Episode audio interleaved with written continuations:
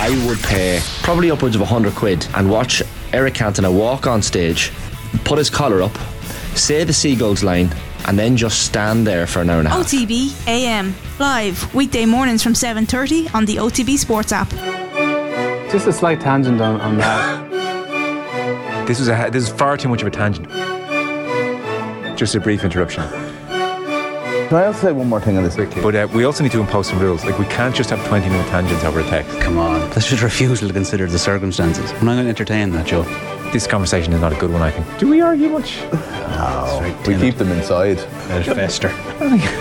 See, I thought this was a ridiculous text until I read the top three, and then I thought, "Do you know on. what? Oh, I'd yeah. actually debate that with you. It is an interesting. Sorry, it's not an interesting question, but uh, Let's make that clear. I love the sound of a snooker referee counting up the score. Here we go again. They said it couldn't be done. Five in a row, everybody. A slight tangent is coming at you for a fifth time in a row. That is where standards have plummeted to. Michael McCarthy is here alongside me. Hello, Michael. Kerry couldn't do it. Kilkenny couldn't do it. Will we get to seven and beat the Dubs? Willow O'Callaghan, hello.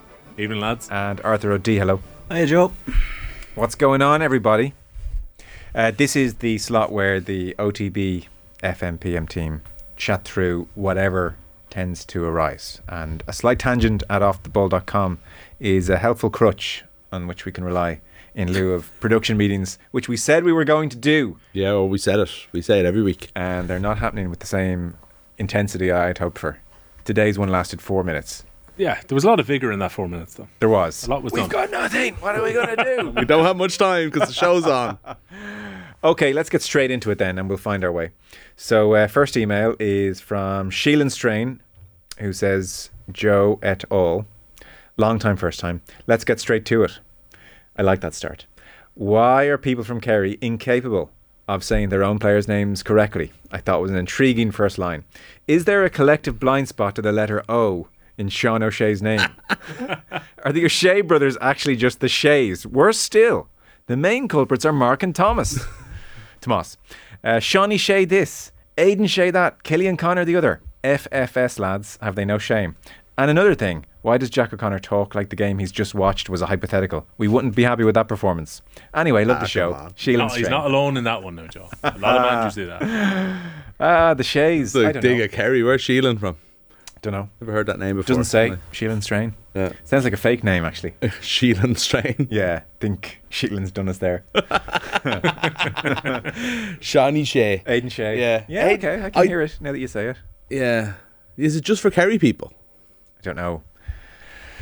I think we give that Oh. email. Short I've never, shrift. I've never heard anyone say Killian Connor. No. No, it has never been said. Shawnee Shea now, yeah. Yeah. Yeah. They do say Aidan Shea, but he's half Kerry. So I think they feel like they're justified in dropping the O there. I don't know. I've nothing more to say about it. We'll press on. Intriguing. Keep an ear out for it, thing is folks. definitely not just him, though. A lot of GAA managers do that. What? We The wouldn't be old happy with classic, we wouldn't be happy with how we played today. Ah, it's an Irishism, isn't it? Though? A little bit, yeah. You know, we. It's just one of those things. So we have an email in from New Zealand. Uh, the emailer starts with, "Hi, Doctor Od and the rest of you." really? Shots fired. Okay. Oh, possibly not. How come? How do you know? How, how do you know that Arthur's not his favourite one? Oh, I he could very well be, but, you know. He may well be. Are you a doctor? Yeah. You know I am, yeah. like, not a, me- not a medical doctor. man. No, I, I, I, I, am not fully au fait with how that world. From the humanities, Works. but uh, Yeah. yeah. We yeah, only yeah. call it fake when we're talking to Arthur. Of course, any guest that we have on the show, like five minutes ago, very much real doctor. Uh, would I- you would you have doctor on any of your No, it's- identifications? No, no, no. It is funny. I was, I was, I'm going away soon. I was having to sign in or log in for, for a flight, and the option did come up. I was like, oh, I was like, no, no, don't, don't do it there. Is there a doctor on the plane? That's not what they want. We know what it is. That's not what they want. I know I am. I am. Yeah. So everybody who completes a PhD is a doctor. Uh, yeah, I think so. You're a doctor of something. So I think mine's technically doctor of philosophy. Was fell, fell under. Didn't do philosophy. It's not that, but it's just a broader scheme of things. But that's it. And can we read your PhD anywhere? Your Yeah, thesis? yeah, it's online. How might we find it? I like if you want to look up Arthur James O'Dea, it'll be called Older Than Younger Now. Bob Dylan. That'll get you there. Oh. You'll find it. I didn't know What it was a called title. that. Which institution was it in, Arthur? Yeah. Sorry. Which DCU, institution DCU, is DCU? DCU. Hmm. And what would be the gist? give us, give us the. give Killing us- time, hurry. I'll get it open. Give I'll us read the front page. I'll read the abstract to It you. is the elevator pitch. Yeah, no, no. What would Joe put on it if he was if he was writing? If you knew him, then he'd write it for the front of the book. I don't know. I don't know. I don't know. You'll have to go and read it. It's been a while now. You have to go. Dr. O'Dea pierces the consciousness of Dylan like nobody else. No, no, no. no. Why not? That's a nice one. He's already got it. That's a dust cover for you. It yeah. doesn't matter what the book is. That'd sell. Uh, yeah, it's funny what the thing's trying to sell. It's hard to trying to sell it. You'd have to change the good bit. It's hardly something people do, I suppose. I, th- I think sometimes it can be like in a postdoctoral thing where you go on and do a bit more work, but oh, you'd have to change a lot if you were selling it for trade, as they call it. Yeah. It's just too much. Uh, it's not. It's not written in a kind of style that you would be necessarily the most enjoyable to read. Right. Like it's it has to be very. No, like not that you necessarily want too flowery anything, but it, you really can't Okay. go too eloquent with anything. You're kind of But it's sober. Yeah, yeah, exactly. Yeah. Uh, very. Anyway, I didn't. Oh, sorry, I didn't know you were a doctor of philosophy. Well, that's yeah. That, that's what it falls under. That's I, I presume there's other music, everything. You know what I mean? But that's what that fell under. Yeah. Yeah. And uh, why Dylan, by the way? Why not? Um, True. Just that's just what it's what I was into, and it was opened up in front of me. So, And did you love Dylan more or less by the end of it? um, if, I mean, greater appreciation. Okay. Yeah, still enjoy it like immensely. Can we? what would you say you got more into, Bob Dylan or Limerick? In the Bob, process, Bob of- Dylan, it's incomparable. It's incomparable the amount of things you have to go through for it. It's just like I remember moving house one of the times before, counting out the books. There's it's upwards of 30, 40 plus. Like books on Bob Dylan. yeah, and like so a lot of them are like without being too disparaging. Like a lot of them are useless, but you have to read them. You have to do everything. You know what I mean? But a lot of it is a lot of it's kind of like there's because with someone like that, there's the whole um, artistic side of what they're doing, but then there's also on the other side of that the whole celebrity side of it. And a lot of the celebrity stuff would be quite trashy, but you still can't completely overlook it because it does ultimately bleed back into what's going on. Are we talking Hello Magazine kind of trashy about Bob? Ah, yeah, yeah, yeah, you would, yeah, yeah. Like over the course of sixty years. Can we maybe I don't know around Christmas time or a quiet spell in the year, chat with you some evening about Dylan? Yeah, and yeah. If you give me some prep time. You're a doctor on Dylan. No, I know, but it depends what you want to talk about. You don't want to come in half cocked. Well, that is true. I mean, you wouldn't know it from the first eight minutes of a slight time. I was going to say the exact same thing. we would never do that. No. Uh, anyway, hi, Dr. OD and the rest of you. LTFT, two questions. I was intrigued last uh, week when there was immediate dismissal, which, guilty, there was immediate dismissal of the Netflix Tour de France Unchained documentary as, quote, we are inundated with these things now, end quote, as an excuse. Uh, rather than actually having thoughts on it. For context, I would call myself a casual golf observer rather than a fan, but I did take the time to watch a bit of the Netflix series. However, I didn't find it exceptionally compelling, not nearly to the level of Drive to Survive or this Tour de France version. I think the reason probably being there is no actual physical danger to the participants involved in golf. The Tour de France version highlights the speeds, e.g., episode 1 uh, showing the descent down a mountain of a rider at 105 kilometers per hour and road conditions involved with the associated danger, major crashes, major injuries, etc., making it a much more compelling show, in my opinion. Disclaimer: I would consider myself a cycling fan, but would be really interested in the thoughts of cycling observers rather than fans. That was his first uh, question. I'll get to question uh, two in a moment. I thought yeah, part one, yeah. Joe, is that we had general fatigue about sports documentaries. I don't think we were dismissing it because it was Yeah, cycling last week. he's definitely wrong on that. Like, we didn't dismiss it uh, as if to say, like, you know, that's our review. We don't want to watch it. It was uh, we just didn't have time to, Yeah. to watch as such. We So- got a someone- lot of good reviews for us- it. Someone had asked us if we had watched it. That was how it came. And it was just a throwaway text, I think. Yeah, We didn't Uh, present it as a here's our review. Exactly. Unchained. loads of messages actually about it um, since we Oh. did talk about it last week, and all like very, very. This is good. This is one worth watching. So, look, to be honest, if it comes up at a slight tangent, we don't know about it. You tell us about it. You know, at least it's changed my mind now that I am willing to uh, to check it out. I haven't yet, Okay. but there's been a lot on. I got a DM where they said it's as good as the first season of Drive to Survive, which was obviously critically acclaimed. And that was enough for sell that I've downloaded on my phone. I haven't actually watched it yet, but I have the first three episodes downloaded to watch at some point. You watch Netflix on your phone. Sometimes, yeah, or the iPad in bed mainly, rather than say being out in the TV. Depends. Uh, second question from New Zealand, Donald in New Zealand here. Secondly, and not related in any way, what happens in the ad breaks when you're interviewing people? Uh, do, you, do you have a chat with them? Go for a tea break, etc. I'm particularly thinking of tricky, feisty interviews as recent examples. Go for to a tea break. How long do you think the ads are? When the ads roll, is it awkward silence or is it a discussion about what you're going to talk about post ad break? Love the show. Daily listener from the future. Don't Why did he single me out? He's just a fan of you. Neither of these questions. I, I can answer the second one, and I, the first one. Like, Do you talk to people in the ads? Uh, If you don't know them well, like obviously if oh, you're here, yeah. here with like Dan or whatever, you'll be having like a chat. But Keys and Grey, I try to put them at ease. Because I've been on the other side of that. I've been in radio studios where I'm sitting there in like stony silence, and the first time the presenter talks to you is when the red light comes on. I know. Oh, Oh yeah, it happens more than you think. Now, if somebody was very busy and they were frantically trying to get on top of something, but you might turn. That's sorry. That's always the reason. It's Yeah. not rudeness, but it's very awkward sitting there waiting. I don't know what we're going to talk about. I don't know. There's no small talk. There's no kind of like, and then suddenly, do you know what? Do you know what the difference is? If you're me and you were talking now, when you come on, and it, it feels like a normal conversation. There's a trigger in your brain when you haven't had any contact with someone and they've been kind of like not looking at you, and then suddenly, hey Mick, how are you doing? You well?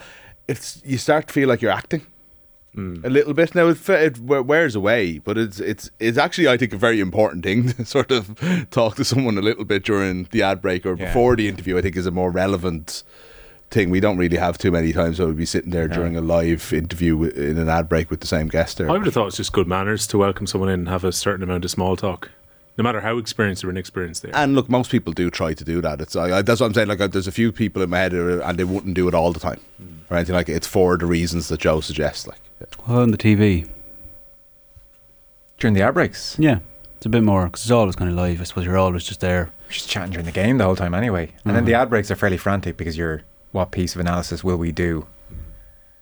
It's a fairly um, rushed Yeah, it's three or four minutes before a halftime analysis is frantic.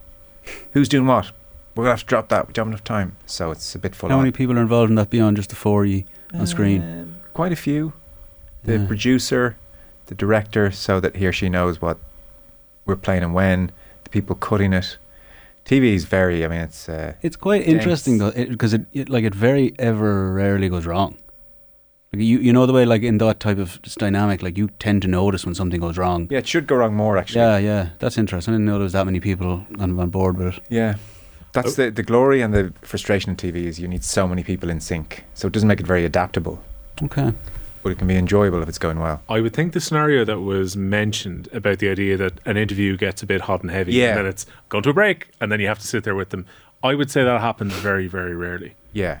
Like in the- Usually, that's towards the end of an interview if it's going to turn out that way. yeah, you don't you don't tend to go hard and heavy early because you don't want the interview to end. So, but um, I don't know. Yeah, it's it's. Uh, I, w- I, I can only ever think of one where I was an interview that got a bit heated and it had to go to the news because it had already leaked over the top of the hour. Yeah. And that was weird because you're sitting there with them for three minutes after there's been a back and forth. Who was that? But generally, that's towards the end of an interview. was it? oh, Who it's was it? a politician a good few years ago. politician. And so then that- one of your many former lives. Yeah, indeed. In that case, you see, I don't really mind it either because a No, it's politician, politician. expects to be challenged Yeah. and it's part of it. the game. But I think if you had a standard guest in and you had a tremendous row and then went, just going to throw to a break, see you in four minutes, that would be weird. Yeah, I found generally there's a degree afterwards of look, just doing our job. Yeah. Do you ever apologise? Mm, not apologise, but Explain yourself. You've never, have you ever had a Joe where, like, a standard guest, it goes horrifically wrong and it gets really heated? no, Can't think of too many. I don't think so. You could have an example for that. I don't No, I don't think so.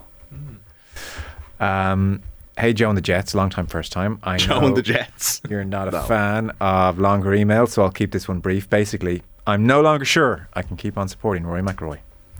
I've rarely been as disappointed as I have been on Sunday night or uh, on watching him come so close yet again to a major win, only for some entirely unheralded outsider to come along and beat him. I know it's sport, I know it's meritocracy, but it doesn't feel right. I want nothing but the best for him. Uh, it's like sounding like an Adele song now. and though I sound like a scorned lover here, it's just so painful watching him not fulfill what we all know he should be achieving, which is the great frustration. Anyway, more of a statement than a question, I guess. But am I alone here? All the best, Craig and Waterford. I would not think so. Everybody stayed up to watch it, I think, did they? Yeah. yeah. You two did. I, Yeah. I didn't think you would, Dr. Odie. Uh, it wa- I wasn't planning on it. I kind of set myself a thing that if it gets to a point, I think after anywhere after the ninth, after Clark passed the ninth, if he went out any further than two, Yeah. I was like, I'll leave it there. And he but never then he just got right back in, and it's like, oh my god, I couldn't leave it then. Um, I was gutted as well, Hmm. absolutely gutted. I don't have that much skin in that game, but like, it's just you want him so bad to do it. I don't know why. I don't know what it is. Lots of people don't. I think he's a very divisive. Not figure that many anymore, I don't think. Okay. Well, I, I look, I could be wrong about that, and I'm just going but with my anecdotal evidence. But I felt like he had universal support Oh no. Come Sunday. Anyway. I think there's like um, I think the same people who want Stephen Kenny to not do well are the same Yeah. people who tweet me when Rory doesn't do well. go. There are people reveling in this. Do we have to worry about what they say? No. Do you know, I just think there's a negativity out there that's like attention seeking and weird. Now, that's not the only reason. I think there's a certain relish um, on the part of many people where there's a degree of this guy gets all the media attention, all the media love. Push comes to shove, he's a baller. yeah, that's like there's a relish in that kind of it. Yeah. Is he a butler though? You see, are you always a bottler? Can you win and still be a bottler? Did he bottle it on Sunday? It was a weird, weird, Weird round. round. Like round. I don't think he you bottle it more with the with the long clubs than you do with the putter, don't you? Like he never he missed two putts that he absolutely should have got. That's normal over uh, the course of that kind of round, and nothing dropped from. Isn't that fair to say? It is. And Saturday was a very similar theme. He was 42nd in putting overall in the competition. Just can't win a competition 42nd. It shows how good he was, Tee Green. I mean, he struck the ball as beautifully in a major as he has in a very long time, including on Sunday. I mean, the reason there is such media attention on him is because he can do things that most other players can't, not least with the long irons. Like even on the 11th commentary, we're saying the par 3 11th, 295 yards. Will he hold this one against the wind or will he draw it in? Yeah. Bit of danger to the right if he tries to draw it in. And he just stood up, drew it in beautifully. Andrew Coltart was saying, a four iron, 295 yards. and again, like on every other hole, bar about two of them, he was within 25 feet. So it was like, you have a 15% chance of making this putt in isolation.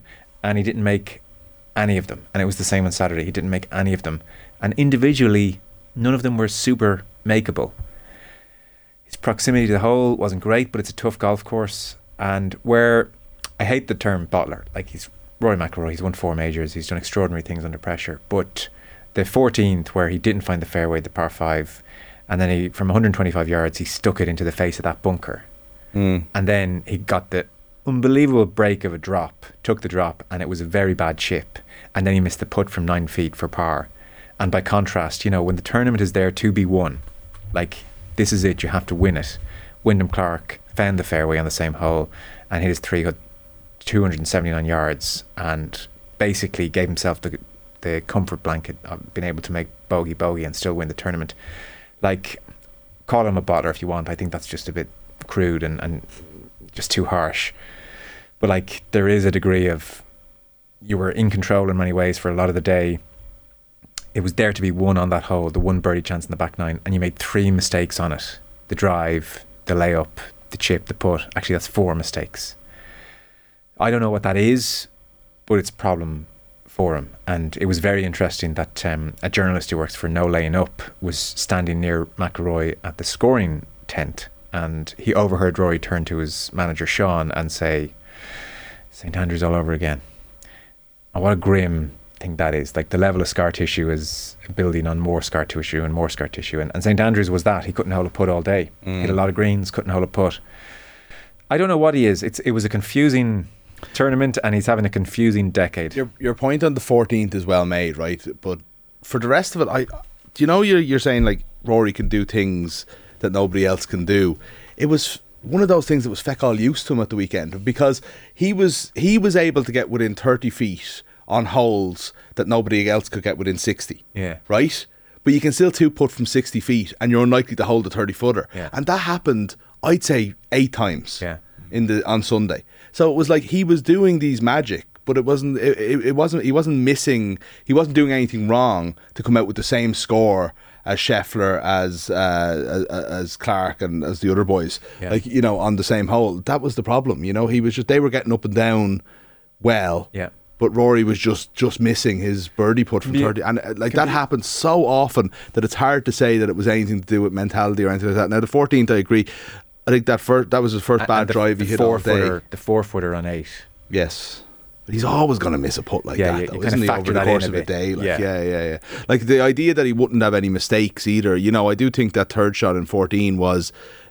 I think he was saying, "I need a birdie in this hole," and if he had had that, an extra, you know, what, however many inches it needed to clear the bunker, then it was probably going to be perfect. It's it's it was a very tin cup explanation, whereby he said he was between clubs and he decided to go with the long, you know, the the the gap wedge as opposed to sand wedge, just a three quarter shot. And he said I hit it was the right shot and it was the right club. I just hit it at the wrong time. There was a a gust of wind at its strongest then. I should have waited the 15, 20 seconds for it to settle. And then if I hit that shot, perfect. Yeah. These are the grim fine margins he has to stew on now. That's what I mean. I just wonder is like that we could just like ah he's a bottler or you know these conversations about like teams winning and losing by a point and some sometimes Yeah. we can just we can just de- declare something so one side or the other based on such small margins But in there, i- sport. there you know? is akin to Stephen Kenny, and I guess we should talk Kenny this week as well. Again, in isolation, that weekend, absolutely. St Andrews in isolation, absolutely. The last ten years, add it all up, there's a bit of a trend, is the thing. Yeah, fair enough. Going to your initial point about his popularity and everything like that, like I- I don't stay up until three o'clock in the morning to watch sporting events anymore. You know, I don't really care. I, it just doesn't happen. I was up again at half six on Monday morning with the kids, and then working till ten o'clock last night. It's it's a no no, and I just there was it wasn't like I was out trying to stay awake or that I was uh, I could not not watch. It was there was a pounding in the chest, and that's like something that only you can do when I think probably an Irish sports person is on the biggest stage, on the world stage, doing something like that. And McIlroy has that, I think, for us in a way that I don't know. I think that's grown. 'Cause I- I, would say over the last four years, I would say. Because I feel there is a, a disconnect there that isn't there with Lowry or Harrington for geographical reasons, actually. Yeah, I think if he was Rory from Tullamore, but I just think Be I, more I, I, I kind of think it's past, has it? huh? I've always preferred McIlroy. I mean, present company excluded. The thing with like the Lowry thing, I, it always doesn't like it doesn't feel like you're dealing with someone of the same caliber. There's that thing where Lowry is almost more typically Irish in terms of a more typically Irish sports person, insofar as has achieved something remarkable in winning what he won, but is not of a caliber where you're like All this guy great. is yeah He should an win. otherworldly. Whereas with I, I just think maybe that feeds into. I don't know. You could be right about the geographic thing as well. Maybe if it was, maybe I, if he was, I don't know particularly. It's hard to know. Yeah, but it is. I I think you're right though in that it's it, they're very like Harrington. You know, got every out, last ounce out of his game and did, Hmm. you know, like to win three majors. You know, from and, and to even do what he's still doing today is remarkable.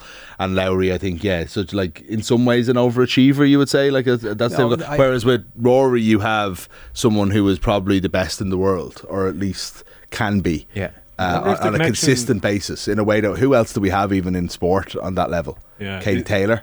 Yeah. You know, that's it. Is the connection different maybe for golf fans versus say non-golf fans around Rory McIlroy? So to Arthur's exact point, I would say there's a lot of non say partisan golf fans who would be big Harrington or Shane Lowry fans. And the everyman sense of things definitely helps when it comes to Lowry. Mm. Well, I would think a lot of golf fans would probably have a great fondness towards Rory McIlroy due to where the ceiling is of his game, the consistency outside the majors of what he's played, the fact he's when he's in his full pomp, he's a wonderful player to watch. Yeah. Because part of me on Sunday, I think this is the first sporting event since the Super Bowl where I've stayed up beyond 3 a.m. to watch was Okay. Sunday for the final round. Yeah, okay. So again, it takes something special to keep you up. It was very tempting to go to sleep at times. It seemed like Wyndham Clark was about to pull away. Yeah. But there was part of me that's kind of thinking, even after McIlroy played the 14 badly, maybe there's just that moment of magic in the last few holes where finally something clicks. Maybe he sticks one of his approaches in or he makes a putt. And you always kind of felt that he was capable of it, which kept me awake. And there was, I really, and I'm not a huge Rory McIlroy fan, I wanted him to get that monkey off the back Did and you? finally end this conversation because next year it's going to be 10 years. Because I opened, I think, The Independent the next morning and it, it actually on the website had the amount of days it's been since that, he's won a major. And they're going, can we just like drop that narrative? Why aren't you a huge Rory McIlroy fan. I don't ask that in. I don't know. Like I just never really connected with him. It had nothing to do with. I think for a lot of people, it was the Olympics and like him maybe not declaring to play for Ireland straight away when Yeah. he played for Ireland as an amateur. I think that maybe put some people off. I never really cared about that. Me but I never really warmed to McIlroy necessarily as a character. But yet, as a sportsman and as someone covering sport, I find him intriguing most of the time that he opens his mouth. I don't necessarily pull from, him, but I find him pretty interesting. Do you think? Um, do you find him like a more sympathetic figure now, and that he's had this evolution from That's. Yeah. global superstar and almost like beyond us? He was citizen of the world and Yeah. Planet Nike, as opposed to this little island, and he was just uh, the the golden child, and now. Uh, he's a very sympathetic figure for several reasons. I That he, he wouldn't like lots of them. I would have been happier for him last weekend in LA than I would have been when he seemed to be on a run and destined to win 10 majors back Yeah. in 2012. I think a lot of people are feeling that. That's a huge thing. That's what I was going to say. I think some beyond we can be, you know, dismiss people's feelings as being nationalistic and all different things. There's loads of different reasons for it. Like I mean, when the Caroline Wozniacki and post Caroline Wozniacki Rory McIlroy wasn't appealing to a lot of people. He seemed like he was in a celeb world that was beyond, you know, Ireland or Irish golf or whatever. Like, you know what I mean? It's nothing to do with nationality or anything like that. It's just like he just didn't seem like. Now, I don't know if that was ever fair. I'm just saying that that was the sort of feeling around it. Whereas I think the Rory McIlroy of the last three or four years, even before the LIV stuff, you know, he just seems like he is a mature and nice, good guy. Hmm. And I think it's coming across more and more all the time, and people see it. Yeah. And people see it in that world of, world of golf where you don't have to look too far for a not very nice guy. Yes, I mean it was it was, and to be fair, as with golf commentary generally, because it goes on for so long, any observation is repeated three thousand times across the week. But it was repeated ad nauseum that he had a more business-like, focused demeanor, and the interpretation of that was uh, fairly obvious to everybody. He hates the guys over there in the LIV team, and now pretty much doesn't think much of the guys over there in the PGA Tour team, and he's going to start just operating for himself. And again, I quite liked Yeah. seeing that from him as well. But you know, like I, I, I agree with you from a sports point of view. That's fine, but I, I actually don't think he'd have it in him to just be like that now, and, and I think that's ultimately a good thing, even if it does cost him. What was the name of the guy in the PGA, the the the local, the the the tour, the non-tour professional, the club professional is the word I was looking for there. Michael Who- Block. Yeah, Block. It was brilliant, and and McRoy was playing. People with said he, people said they'd never forget his name. Give us a month. Do you know what? If I was here for another hour, I wouldn't remember it. But uh, he was uh, he was playing McRoy, was it on the Sunday? And you know he he birdied the 18th or whatever he did. And Rory's reaction for him, and when he got the nearly got the Hole in one, one. he did get the hole in one, Yeah, didn't he? yeah, And Rory again was like the guy who was like front and center. That's all real, you know what I mean? That's not put on. Rory gave him a, a reception on the 18th uh, green that I don't think anybody else in the tour would have given him, Hmm. and he's probably the biggest star on the tour. You know, I think that comes across. You watch enough golf over time, it's hard not to like the guy. You know, I think it's more to do more that than you know Yeah. nationality or anything. No, I think you're right. I think most people recognise a very basic decency there yeah, when it comes to McIlroy. but I don't remember Michael Block. Sorry about that. You do now. Let's take a very short break. Or now. We have uh, more to get to. Manny Stephen Kenny emails in, as you might imagine. This is a slight tangent with Arthur O'Dea, Michael McCarthy, and Will O'Callaghan.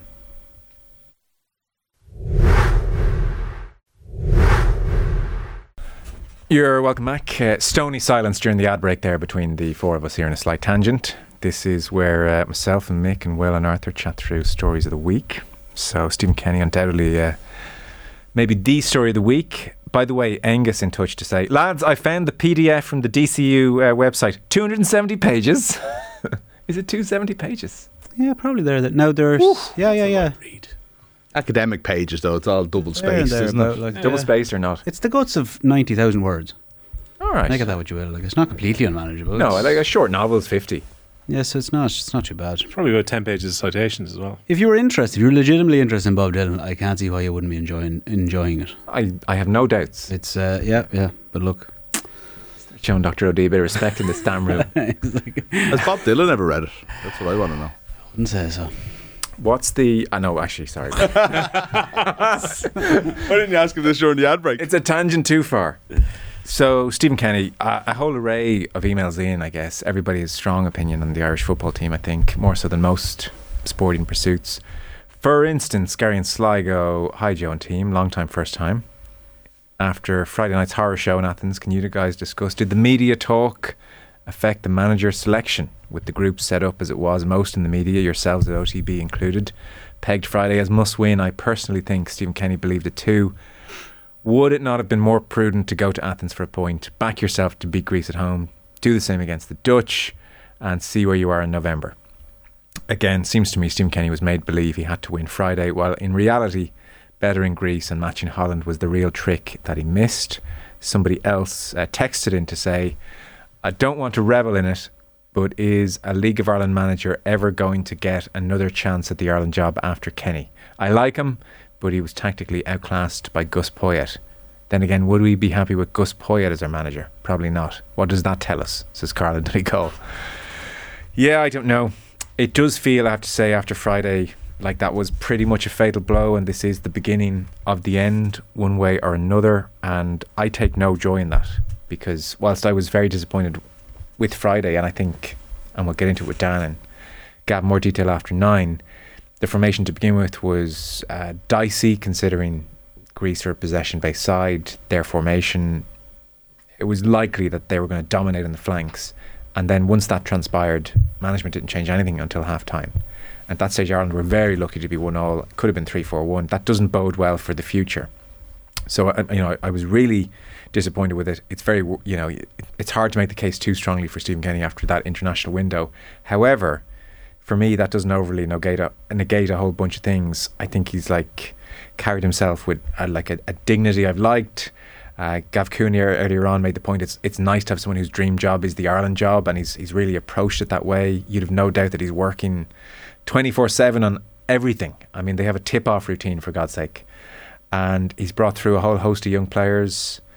The next man in will owe him a debt because all of these young players now have 15, 20 caps. And like most, and, and the football is so much better. I mean, it was despicably bad under O'Neill uh, at times and under McCarthy most recently, like really bad. We would do all the matches at home. You'd be there at the Aviva Stadium. It was like depressing and Shane Duffy would eventually score the equaliser. But it was just awful, and it was it was going nowhere, really. And Stephen Kenny has imbued the thing with a bit of life, and they're trying to do things. And so, if this is the end, I really hope it doesn't get silly. I hope he's not harangued out of office. I hope people show him a bit of respect. If it is, like I said at the end, he deserves massive round of applause at the end of it because I like so much about what he did, and it's just a pity that final piece, the results haven't matched so much about the tenure. That'd be my sense of where we are. Dr. O'Dea.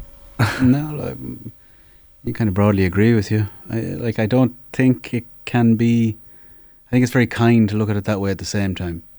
To kind of say, like, it's unfortunate the results didn't happen. Ultimately, that's that's his main job to make the results happen. So it's kind of if everything isn't in service of that, I don't think he saw himself as a makeshift for someone else. I think he saw himself as he was the guy to achieve this. So I don't think he'll take much satisfaction. Maybe maybe he will, but it's certainly not going to uh, cover up anything for him in terms of whenever he does leave. Yeah. But I don't know. It's, it's a pretty big pass. I no, think just to kind of go quite a quite a significant minimisation on my part of oh, and the results weren't good. but uh, only, over uh, to you, Arthur. no, it's it's it's a pretty big deal that the results weren't yeah. good. I, there was a long even really phase, close. To be fair, like awful results, like some trad, like not uh, not tragically awful, some historically awful results. Almost, you yeah. know, like yeah. which I don't know if that needs to happen when you were doing what he was. I don't know. It, it doesn't seem like there has to be a payoff that you lose some of those games just because of your yes re-upping the team, which was necessary. No one's taken that away from him. It absolutely was necessary, but like I don't think they're mutually exclusive necessarily. The more we suffer, the higher we'll go. it's like it's like yeah, it's a lot of character building going on. you mentioned in the news round, Joe, that like being one all at halftime at Greece is probably the first bit of like results uh, mm. look that we've had overachievement under Kenny, and that I think that was a fair point. But actually, you also said something there that piqued my interest when you said that like under uh, O'Neill and McCarthy, we were going nowhere, and we were. Like I, I. I would subscribe to that more than anyone. I would say, right? Uh, but Euro 2016 aside, but I would also no. Uh, by by the time it, we, we, yeah. it, it was ending, yes. But I would also argue: Are we going anywhere now? Because these performances and this better football like I do agree that there's a, probably a more positive outlook and there's a belief in the players and but the problem is that isn't the end game. That's the starting point. You know what I mean? Like that's like the the the, the caveman stuff is gone. We've moved on from it, but now we have to see a lot more. And uh, this and it's not results. I mean, the Greek performance was the worst Ireland performance in years. Yeah.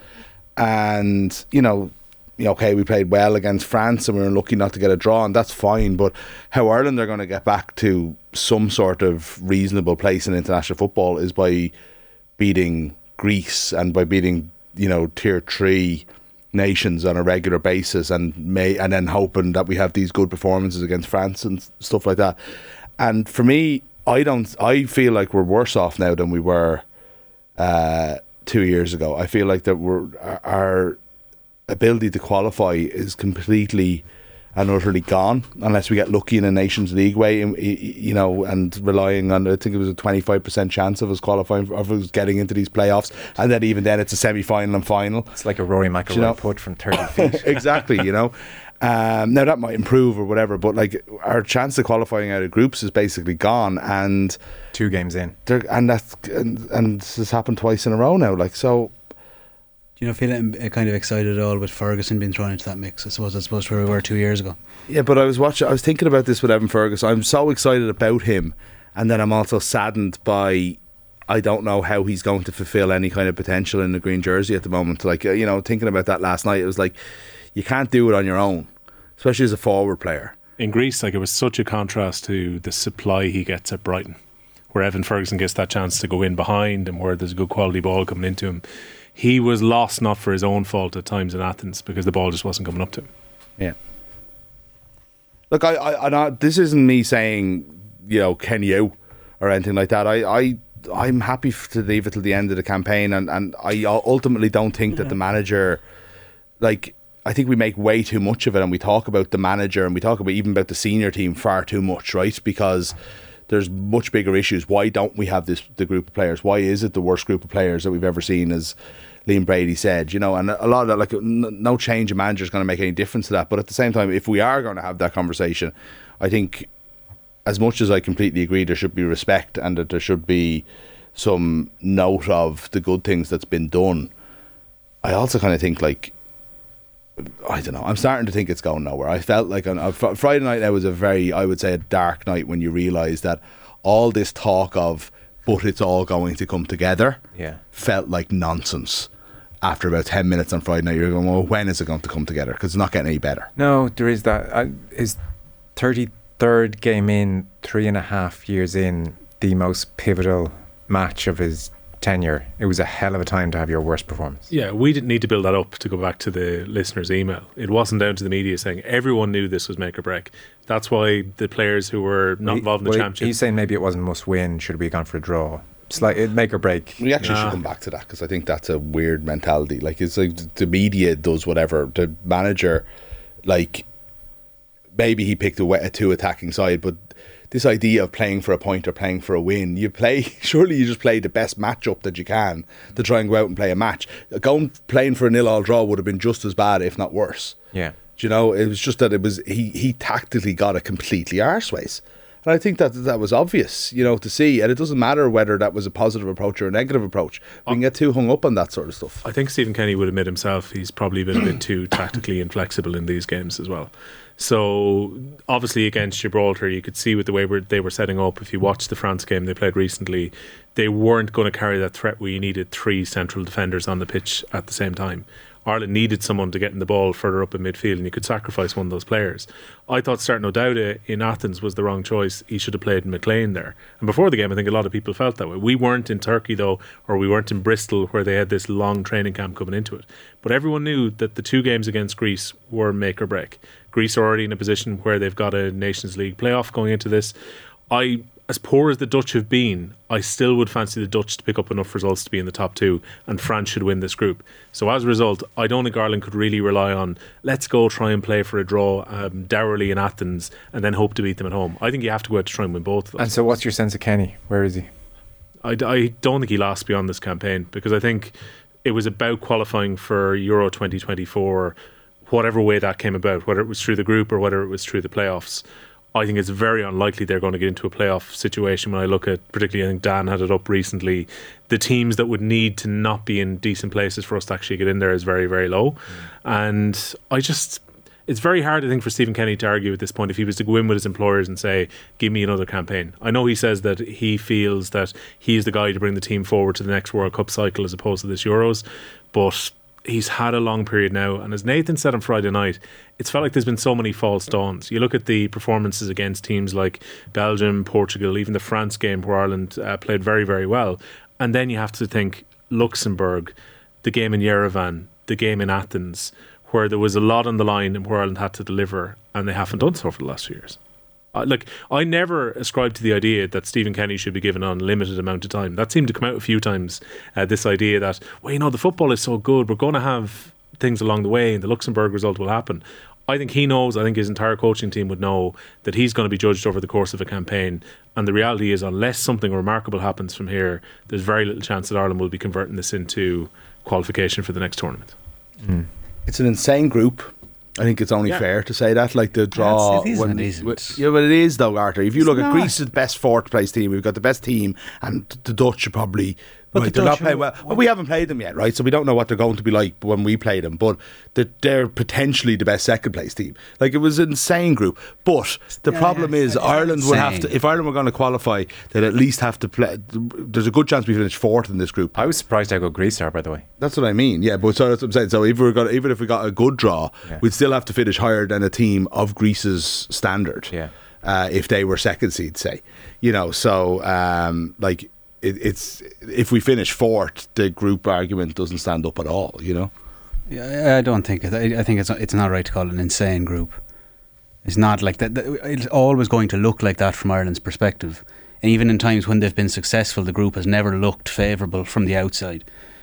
So you're, Not you're from Ireland's perspective. I'm talking about a we're we're third seeds and we got a really really good first and fourth seed and a second seed that are like we'll see how we get on against them. They're not in form at the moment, but they're still Holland like. well, my point remains that any time Ireland are going to Ireland, uh, Like, like that- Ukraine, I think, are the second team in England's group. You know, Yeah, okay, but uh, still, my like my point is that any time it'll we're, we'll be successful, it will look that way from the outset that there are going to be teams better than us, and we exceed expectations. Here, we're not even meeting expectations; we're below expectations. If you're going to have the seeding of that, like, do you know well, what I mean? well, Like, that's why that's that's my point. But like, I don't think it's an insane like it's it would have been like a credible third place finish here is not an insane ask from Stephen Kenny. No. and no one would really give out about that. So therefore, it can't be an insane group. No one's to win qualification it. qualification Nobody's- Nobody's saying yeah, but insane nobody- but, uh, but nobody sorry makes- I was answering Will's point of like that it comes down to qualification for Euro 2024 It doesn't. one It way or doesn't. another It that was always doesn't. the tricky thing about this campaign, and that we'll judge him if he qualifies for the Euros, and then the group came out. That it was- wouldn't happen. well, if we if we're we'd lost twice to if you lost twice to France and say you could whatever results against the Netherlands and bet the rest of the group, nobody would be saying, "Oh, this is a disaster, Kenny out." They'd be mad to say that. yeah, well, I still think the FA I think you're right the second one but not right the first one Yeah. people would be saying it Yeah, well, But the big uh, problem is though, where do the FAI go for the next manager? oh, I don't know. It's all too. They can probably only attract a manager who is on a championship salary right now, if even that. If even that. You don't have private benefactors here anymore to bring in a Trapattoni or O'Neill and Keane. Yeah. I'm not exactly sure what people are expecting when it comes to that. No, I, I, I think people are realistic as well on that front. Surely, someone 42,000 people in the Aviva last night I know you had to buy the Dutch tickets with it but you know there's a chance people wouldn't turn up Well, exactly. And I think Kenny did. still has a lot of support. at the Huge amount of Irish support out there. yeah. Yeah. Um, we haven't done the RTE corner in a long time. oh who do I have to give out about now Well, I'm- it's more I'm a. happy This will be more of a nostalgic, wistful, ah, the good old days, as Liam Brady bet out. yeah Final nail in the coffin, you said. Joe get me in trouble with making things up here I don't think we've even talked about this Uh, no. Uh, I think it's um, yeah. I was sort of sad a little bit last Yeah. night. I have to say, there just felt like uh the year is long over. Mm. Let's face it, but you know, you still got elements of it with Liam. Um, yeah, we just, I suppose, I as much as anybody else, and we all need to just like get on with it and move on with the times and realize that the panels ain't what they were. But I did watch. Um, I don't. Did one of you send it to me? I I, I watched. Uh, I watched uh, Wenger? Wenger this Oh, morning. someone must. Did someone put it in the group or something? I might have been, yeah. Oh, I watched it Oh too this morning. Oh my god! And do you know what? It's it was always there in the top ten. It was but I'd have Venables ahead of it. I'd have uh, Rod Liddle ahead of it. Jeez, it jumped up this morning. It was brilliant. It was in the It was, uh, but it was actually Liam's part that was brilliant. Like word, like the word he chose when he was giving out about it was an amazing word. Diabolical. Oh yeah, he said that was diabolical. sort of to pick the John Cleese funny walks as. I forgot that rant to the moment where he goes, "You jumped over the fence, baby." At the end. Oh of it. yeah, know actually, that that's was the famous that. line. Yeah, yeah. Yeah, yeah. Because then he said, "We can do our analysis any way we want." He's like, he's shooting them out the way. Soon Yeah, as so your idea last week about was just playing clips from Dunphy panels. I think. Oh yeah, I I, think we think, should I just do think it, yeah. we we we're going to do a slight tangent where we play their best ten. For that. Yeah, it might even be just another hour of the show where we. Do. Oh yeah, yeah, and analyze them afterwards. absolutely. It's uh, Next week. it's obviously cheap and cheerful radio, but it'll probably be the best thing we do all year. Brady's retirement did lead to a, a wonderful quote I saw in the Indo this morning, though. Oh, yeah. Which is quote the Brady, or sorry, that Brady also admitted last Friday he didn't know much about Mikey Johnston was hardly as relevant, despite the pressing angst of a select horde of pointy-headed nerds on social media, and yet their seemingly more urgent demands are deemed to hold more sway. Who wrote that? It was David Kelly in the Independent. morning. I want to say Rod Liddle when you said that, but um, yeah, I thought that was kind of bizarre. Pointy-headed nerds who I think he said in, I think he said more in Ireland. I, uh, Pat, this is passing on. If when he was talking to Gavin earlier, he was saying I think he said in more in Ireland or somewhere that he just doesn't love football anymore. Oh, he said it on News at One. Okay, okay, Yeah, that's quite sad. the sports washing, the Yeah. money, the social media, the general noise around the modern game has left him fairly indifferent to it all. Which I can sort of Can see. understand that, Liam. Yeah. Let's dig into Chelsea's finances next I- week on the show. Oh. Yeah, I don't have a great problem with him saying I don't know loads about Mikey Johnston That's personally. fine. That's fine. I, He's I- done I- his time. I don't really. Oh no, people get so worked up about things like that, and they always have. They've done it with John for years, and it's like, but he still can see a game of football and tell us Yeah. what's happening and, and give you that different perspective. Why do you always need your pundit to be exactly the same as the other pundit and have the most stats and figures and all? We have, you know, I, I always don't understand why we don't want the kind of eclectic collection of Yeah, people who like see the games differently. Yeah, and, it's good to have yeah. both, but you, you would trade Oh yeah, absolutely. chapter both. and verse on Mikey Johnston for a strong opinion afterwards. Yeah, Mm. exactly. Better TV, maybe. Exactly. No doubt about that. We are once again out of time. So my thanks to Will and Mick and Arthur. That was for the fifth time in a row a slight tangent. Can we match the dubs is the question next week. Uh, a slight tangent at offtheball.com is where you'll get us. Thanks, lads.